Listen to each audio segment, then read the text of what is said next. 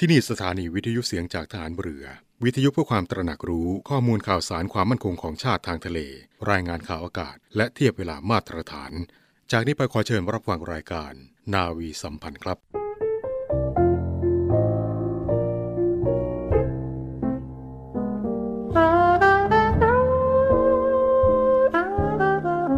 การปิดทองหลังพระนั้น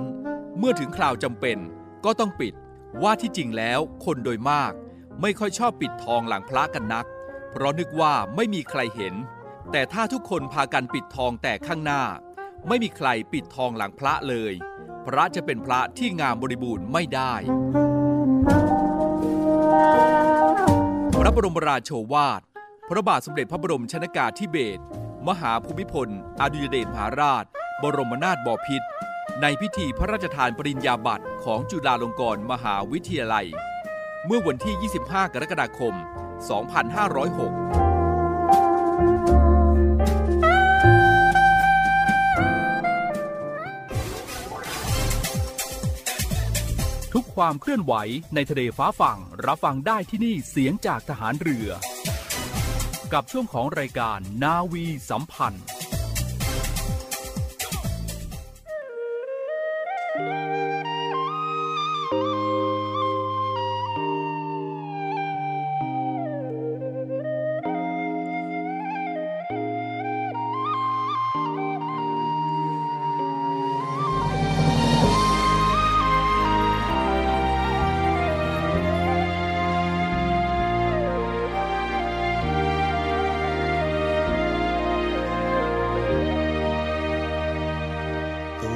ส่องแสงแดดฉายลงมาทาบทาทิวทุ่ง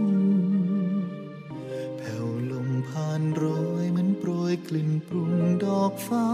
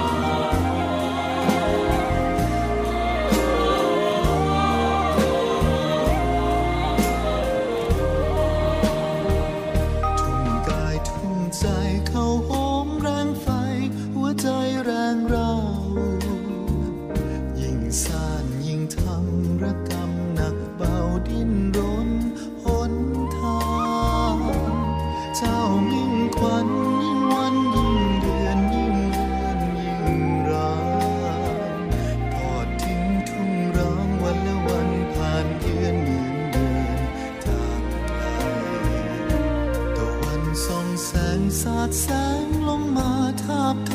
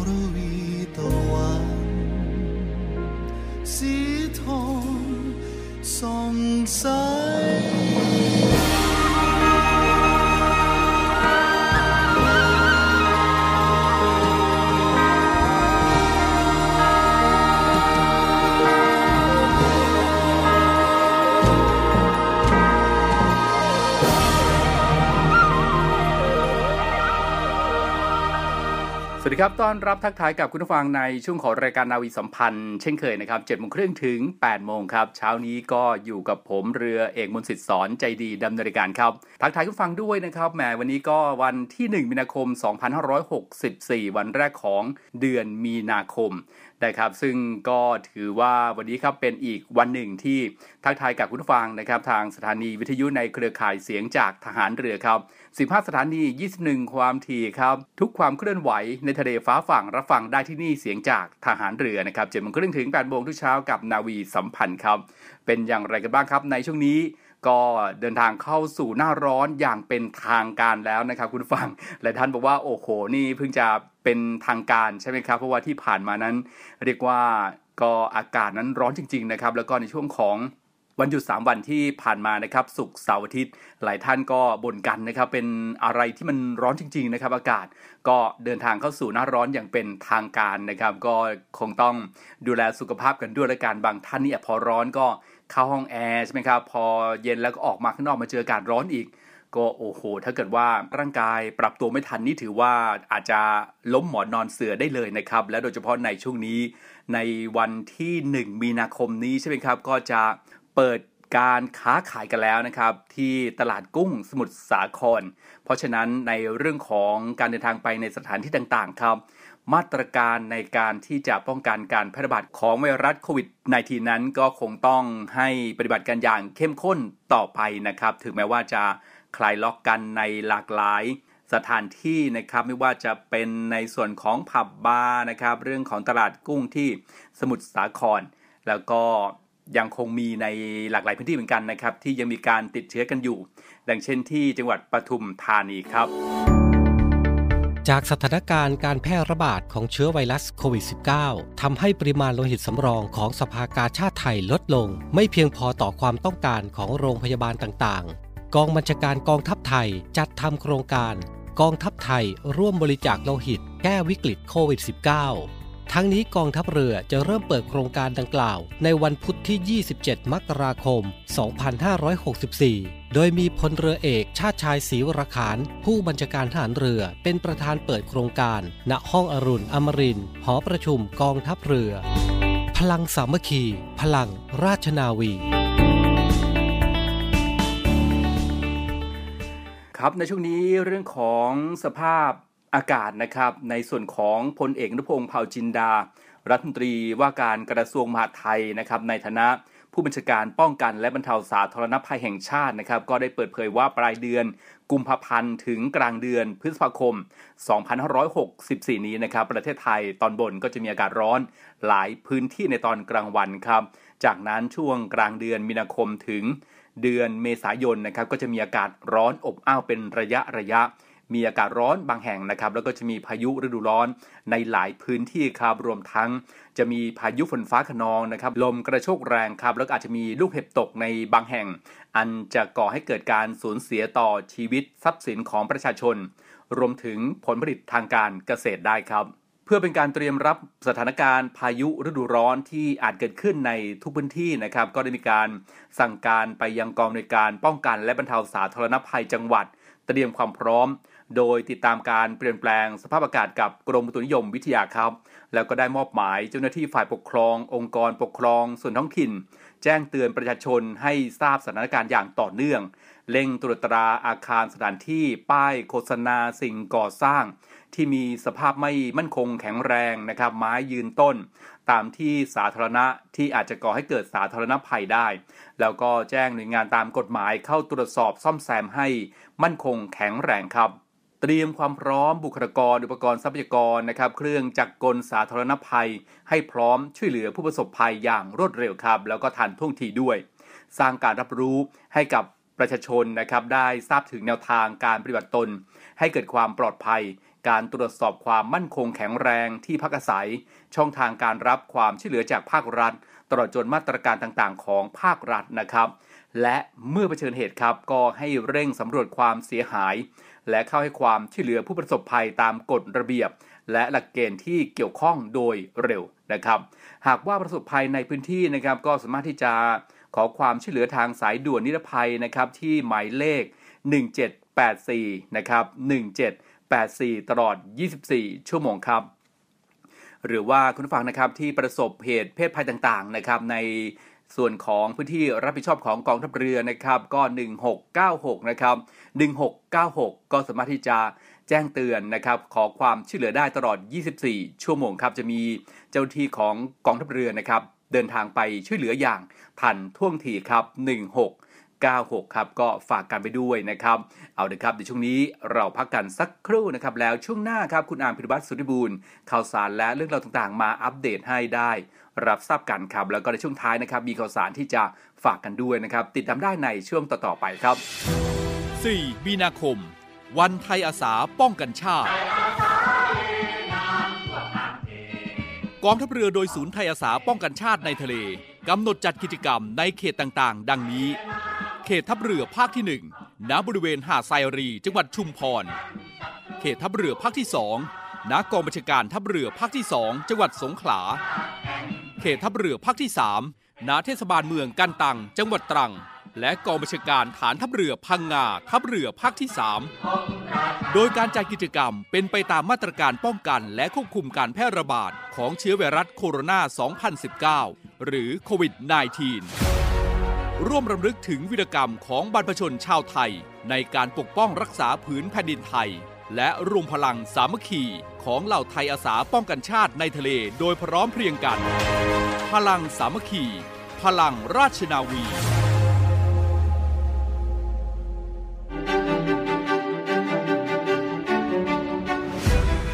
ณบ้านหน้ามองในบ้านหน้าอยู่เหล่านาวีมีสุข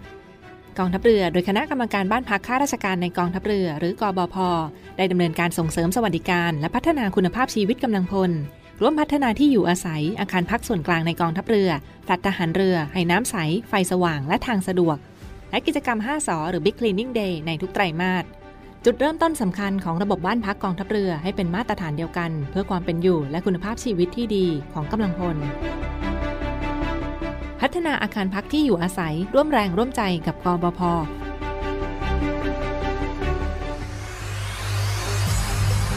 การทุจริตคอร์รัปชันเป็นภัยคุกคามต่อความมั่นคงของชาติ มาร่วมสร้างความใสสะอาด ปลอดจากพฤติกรรมการทุจริตประพฤติมิชอบ สร้างความโปร่งใส และประสิทธิภาพของกระบวนการทำงานในกองทัพเรือ เพื่อให้ข้าราชการและลูกจ้างของกองทัพเรือ ประพฤติปฏิบัติงาน โดยเน้นผลงานการมีคุณภาพ ความซื่อสัตย์สุจริต และการมีจิตสำนึกในทางที่ดี เพื่อให้ข้าราชการกองทัพเรือมีเกียรติและศักดิ์ศรีมีความภูมิใจ มีขวัญและกำลังใจในการทำงาน เพื่อให้กองทัพเรือมีภาพลักษณ์ที่ดีจนเป็นที่ยอมรับชื่นชม เชื่อถือ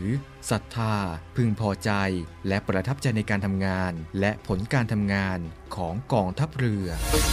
คุณสามารถมีส่วนร่วมป้องกันและปราบปรามการทุจริต ร่วมกันทำให้กองทัพเรือใสสะอาด แจ้งเบาะแสได้ที่ ศูนย์รับเรื่องร้องทุกกองทัพเรือ 02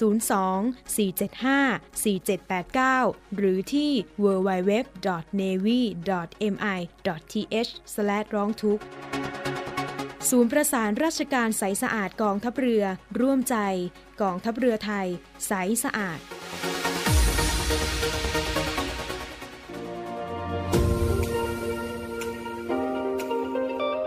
เนวี่อัปเดตกับพีรวัตรสุทธิบุญ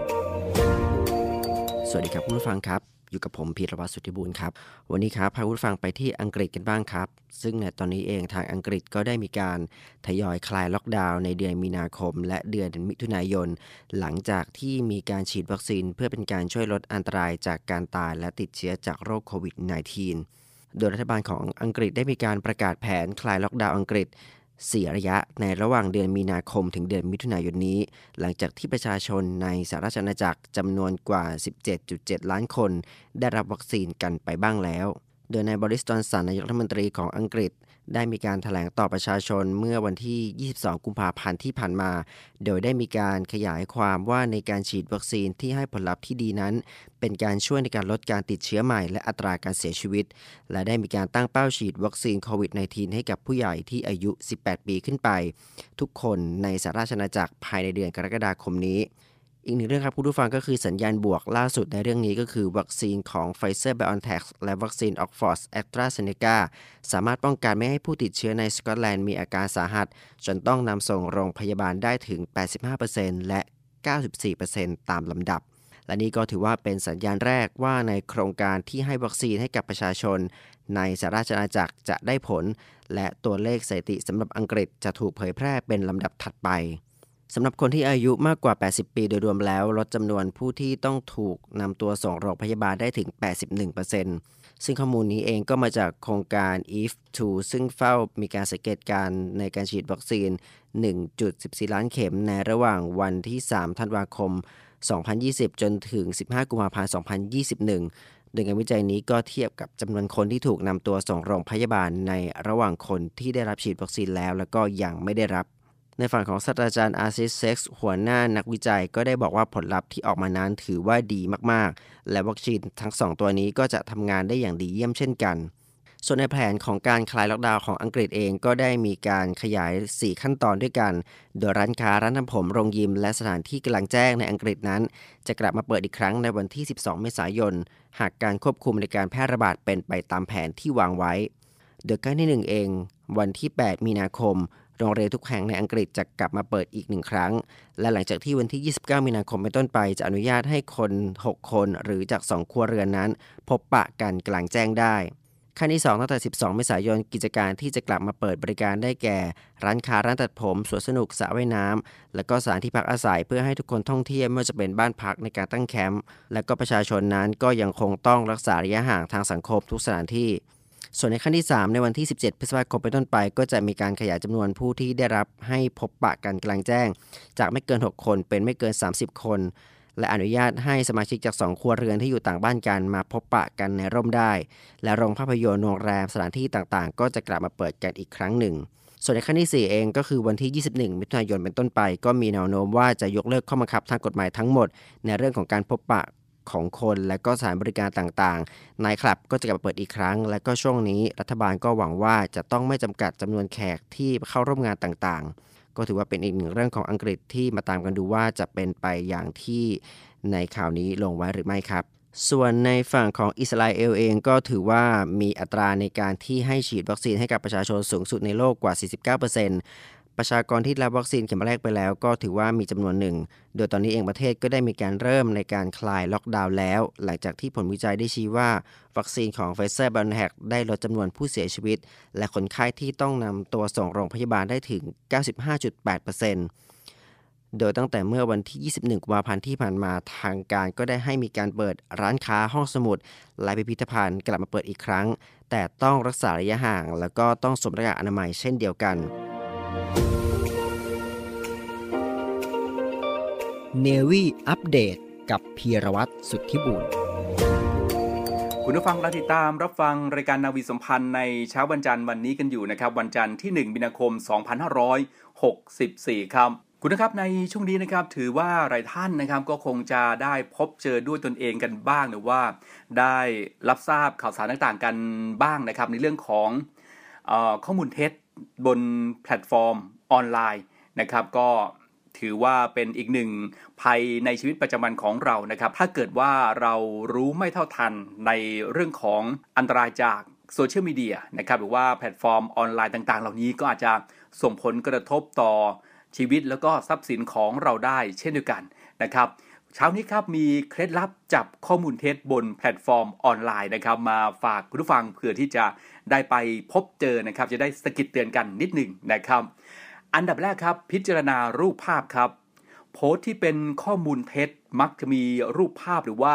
วิดีโอที่มีการตัดต่อ บางครั้งรูปภาพอาจจะเป็นรูปจริง แต่ไม่เกี่ยวข้องกับบริบทของเรื่องราวนะครับ เราก็สามารถที่จะค้นหารูปภาพหรือว่า รูปถ่ายในแหล่งอื่น ๆ เพื่อตรวจสอบว่า รูปภาพเหล่านั้นมาจากที่ไหน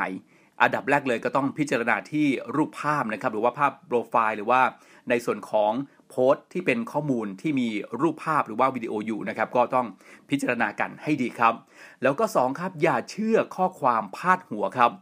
โพสต์ที่เป็นข้อมูลเท็จมักจะมีพาดหัวที่สะกดด้วยตัวพิมพ์ใหญ่ทั้งหมด พร้อมกับเครื่องหมายอัศเจรีครับหากว่าข้อความพาดหัวที่น่าตื่นตระหนกฟังดูแล้วไม่น่าเชื่อถือ โพสต์นั้นก็อาจไม่น่าเชื่อถือจริง ๆ นะครับ ก็ลองสังเกตดูนะครับ 3. ครับสืบเสาะแหล่งที่มาครับ ต้องตรวจสอบให้แน่ใจครับว่าโพสต์มาจากแหล่งข้อมูลที่คุณเชื่อถือ หากว่าโพสต์มาจากบัญชีที่ไม่คุ้นเคยนะครับ ก็ให้ลองศึกษาข้อมูลเพิ่มเติมครับ 4. ครับสังเกตการจัดรูปแบบ หรือว่าภาษาที่ไม่ปกตินะครับซึ่งข้อมูลเท็จจำนวนมากครับ มักจะมีการสะกดผิด หรือว่าวางเลเยอร์ไม่ปกติครับ ก็ได้โปรดอ่านอย่างระมัดระวัง หากคุณเห็นสัญญาณเหล่านี้ให้ เอะใจไว้ก่อนเลยนะครับว่าจะเป็นข้อมูลเท็จบนแพลตฟอร์มออนไลน์นะครับ 5. ครับตรวจสอบวันที่ครับคุณผู้ฟัง โพสต์ที่เป็นข้อมูลเท็จอาจจะมีลำดับเหตุการณ์ที่ไม่สมเหตุสมผล หรือว่ามีการเปลี่ยนแปลงวันที่ของเหตุการณ์นะครับ ลองสังเกตดู แล้วก็ตรวจสอบหลักฐานครับ ตรวจสอบแหล่งข้อมูลของผู้โพสต์ เพื่อยืนยันว่าถูกต้อง การขาดหลักฐานหรือการอ้างอิงผู้เชี่ยวชาญที่ไม่ระบุชื่อ อาจเป็นสัญญาณบ่งบอกถึงข้อมูลเท็จได้นะครับ แล้วก็การสังเกตข้อที่7นะครับก็คือเป็นเรื่องตลกหรือไม่ การแยกแยะข้อมูลเท็จออกจากเรื่องตลก เป็นการเสียดสีอาจทำได้ยากในบางครั้ง ตรวจสอบว่าบัญชีนั้นขึ้นชื่อเรื่องการล้อเลียนหรือไม่นะครับ แล้วก็สังเกตว่ารายละเอียดและลักษณะของโพสต์ ดูเป็นเรื่องที่ตลกหรือไม่นะครับ แล้วก็สุดท้ายครับ ดูความจงใจให้ข้อมูลเท็จ คิดแล้วก็วิเคราะห์เกี่ยวกับโพสต์ที่คุณเห็นนะครับ แล้วก็แชร์ เฉพาะโพสต์ที่คุณทราบว่าน่าเชื่อถือเท่านั้นครับ ก็เป็น 8 ข้อสังเกตนะครับที่เราสามารถจะจับข้อมูลเท็จบนแพลตฟอร์มออนไลน์นะครับ เป็นเคล็ดลับดีๆ ที่ฝากคุณผู้ฟังในเช้าวันนี้นะครับ ก็ต้องขอขอบคุณจาก Facebook Fanpage ข่าวจริงประเทศไทยนะครับนำมาบอกกล่าวไว้กับคุณผู้ฟังได้รับทราบกันครับ เข้าสู่ในช่วงท้ายของรายการนาวีสัมพันธ์ในเช้าวันนี้กันแล้วครับ มากันที่โรงเรียนนายเรือครับ ก็รับสมัครบุคคลพลเรือน เพื่อสอบคัดเลือกเป็นนักเรียนเตรียมทหารในส่วนของกองทัพเรือ ประจำปีการศึกษา 2564 ครับ อายุ 16-18 ปีวุฒิการศึกษาม .4 หรือเทียบเท่านะครับ ก็สมัครทางอินเทอร์เน็ต เท่านั้นครับ ตั้งแต่บัดนนี้จนถึงวันที่ 22 มีนาคม 2564 นะครับเหลือเวลาอีก 22 วัน นะครับก็ไปดูข้อมูลเพิ่มเติมกันได้นะครับที่ www.admission ขีดกลาง rtna.net ครับหรือที่เว็บไซต์ของโรงเรียนในเรือนะครับแล้วก็เว็บไซต์ของกองทัพเรือครับ ซึ่งข้อมูลก็จะอัปเดตนะครับติดตามได้ที่ Facebook กองทัพเรือด้วย ก็ฝากด้วยนะครับน้องๆที่สนใจจะเข้ามาร่วมเครือนาวีในส่วนของ นักเรียนในเรือนะครับก็สมัครได้ครับจนถึงวันที่ 22มีนาคม2564 ยังไงก็ไปดูข้อมูลไปดูเรื่องราวต่างๆ กันได้นะครับ ตามเว็บไซต์ ตามเว็บไซต์ที่ได้บอกกล่าวกันไปครับ เราในเรือเรานี้สามัคคีมัน เราชาชายชาญทหารเรือกล้านี่คือมวลเราของนักรบงามสง่าผู้รวมรักษานาวีให้อยู่ยืน สามสมระยึดมันจิตใจรวมกันไว้ สัญญารักให้ไฟประจันทั่วกันวันคืนคลื่นและลมแดดฝนทนทิ้งฟังต้องฝืน ใจหวังยั่งยืนนามนาวีที่เราบูชา ส่งท้ายกันครับกิจการวิทยุกระจายเสียงฐานเรือนะครับ ก็ขอเชิญชวนคุณผู้ฟังครับ ร่วมสนุกลุ้นรับของรางวัลจำนวนกว่า 30 รางวัลทีเดียวนะครับกติกาง่ายๆครับ คุ้นเคยกันดีนะครับ กดไลค์ Facebook Fanpage เสียงจากฐานเรือ แล้วก็กดแชร์โพสต์ของเสียงจากทหารเรือนะครับ แล้วก็แคปหน้าจอส่งมาในอินบ็อกซ์ให้เราได้รับทราบกันนะครับกติกาง่าย ๆทำครบ ทุกขั้นตอนก็มารอลุ้นรับของเที่ยวลึกจากทางเสียงจาก ฐานเรือกันได้นะครับ ก็เป็นอีกสิ่งหนึ่งนะครับที่นำมาฝากกับคุณฟังที่ติดตามรับฟังเสียงจากฐานเรืออย่าง ต่อเนื่องเลยนะครับ ไม่ว่าจะเป็นช่องทางในส่วนของวิทยุกระจายเสียงนะครับ 15 สถานี 21 ความถี่ครับ หรือว่าทางแอปพลิเคชันเสียงจากฐานเรือนะครับ แล้วก็ทางเว็บไซต์ w w w v o i c e o f n a v y c o m ครับ แล้วก็ข่าวสารต่างๆ ที่ติดตามกันทางแฟนเพจ Facebook เสียงจากทหารเรือด้วย หรือว่าจะเป็นนะครับ YouTube เสียงจากทหารเรือทีวีนะครับ หรือว่าทางพอดแคสต์เสียงจากฐานเรือ ก็ไปติดตามรับฟังนะครับ แล้วก็ติดตามเรื่องราวข่าวสารต่างๆ กันได้ เป็นประจำเลยนะครับ จะมีเรื่องราวดีๆ ให้กับทุกท่านได้รับทราบกันนะครับ ฝากกันไว้ด้วยครับ ทุกช่องทางของเสียงจากทหารเรือครับเอาละครับคุณผู้ชมครับในเช้าวันนี้นะครับรายการนาวีสัมพันธ์ก็หมดเวลาแล้วนะครับเช้าวันนี้หลากหลายเรื่องราวที่ฝากกันผ่านพ้นไป ยังไงก็ขอให้เดือนนี้เป็นอีกเดือนหนึ่งนะครับที่ทุกๆทท่านมีความสุขกับทุกเรื่องราวที่เข้ามาในชีวิต อากาศแม้ว่าจะร้อน แต่ว่า จิตใจนะครับ แล้วก็หัวอย่าได้ร้อนตามไปด้วย เพราะว่าเรื่องราวต่างๆ ในชีวิตนั้น บางข่าวบางสื่อนะครับ เราก็อาจจะเห็นข่าวที่เกิดจากการที่อารมณ์ร้อนนะครับ แล้วก็ลงมือกระทำอะไรโดยที่ไม่ได้คิดพิจารณาครับ เพราะฉะนั้นก็ต้องระมัดระวังในเรื่องของอารมณ์ของตัวเราเองให้ดีนะครับ ไม่ต้องไปห่วงคนอื่นนะครับ ห่วงตัวเรานี่แหละครับ มีสติตลอดทุกเรื่องราวในชีวิต แล้วชีวิตของเรานั้นจะมีความสุขแน่นอนครับก็ฝากไปยังคุณผู้ฟังที่ติดตามรับฟังเสียงจากฐานเรืออยู่ณขณะนี้กันด้วยนะครับ เอาละครับเช้านี้หมดเวลาแล้วลากันด้วยเวลาเพียงเท่านี้ พบกันใหม่โอกาสหน้าครับ สวัสดีครับ เชื่อว่าทุกดวงใจ คนไทยรักกัน จะผ่านพ้นเหตุการณ์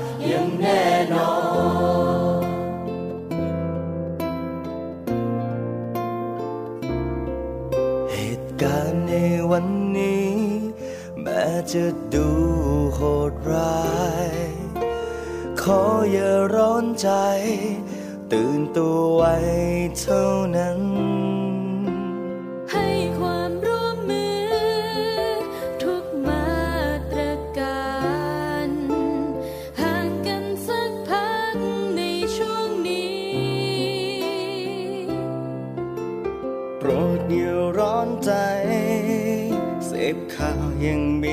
ติค่อยค่อยคิดอย่าหวาดกลัว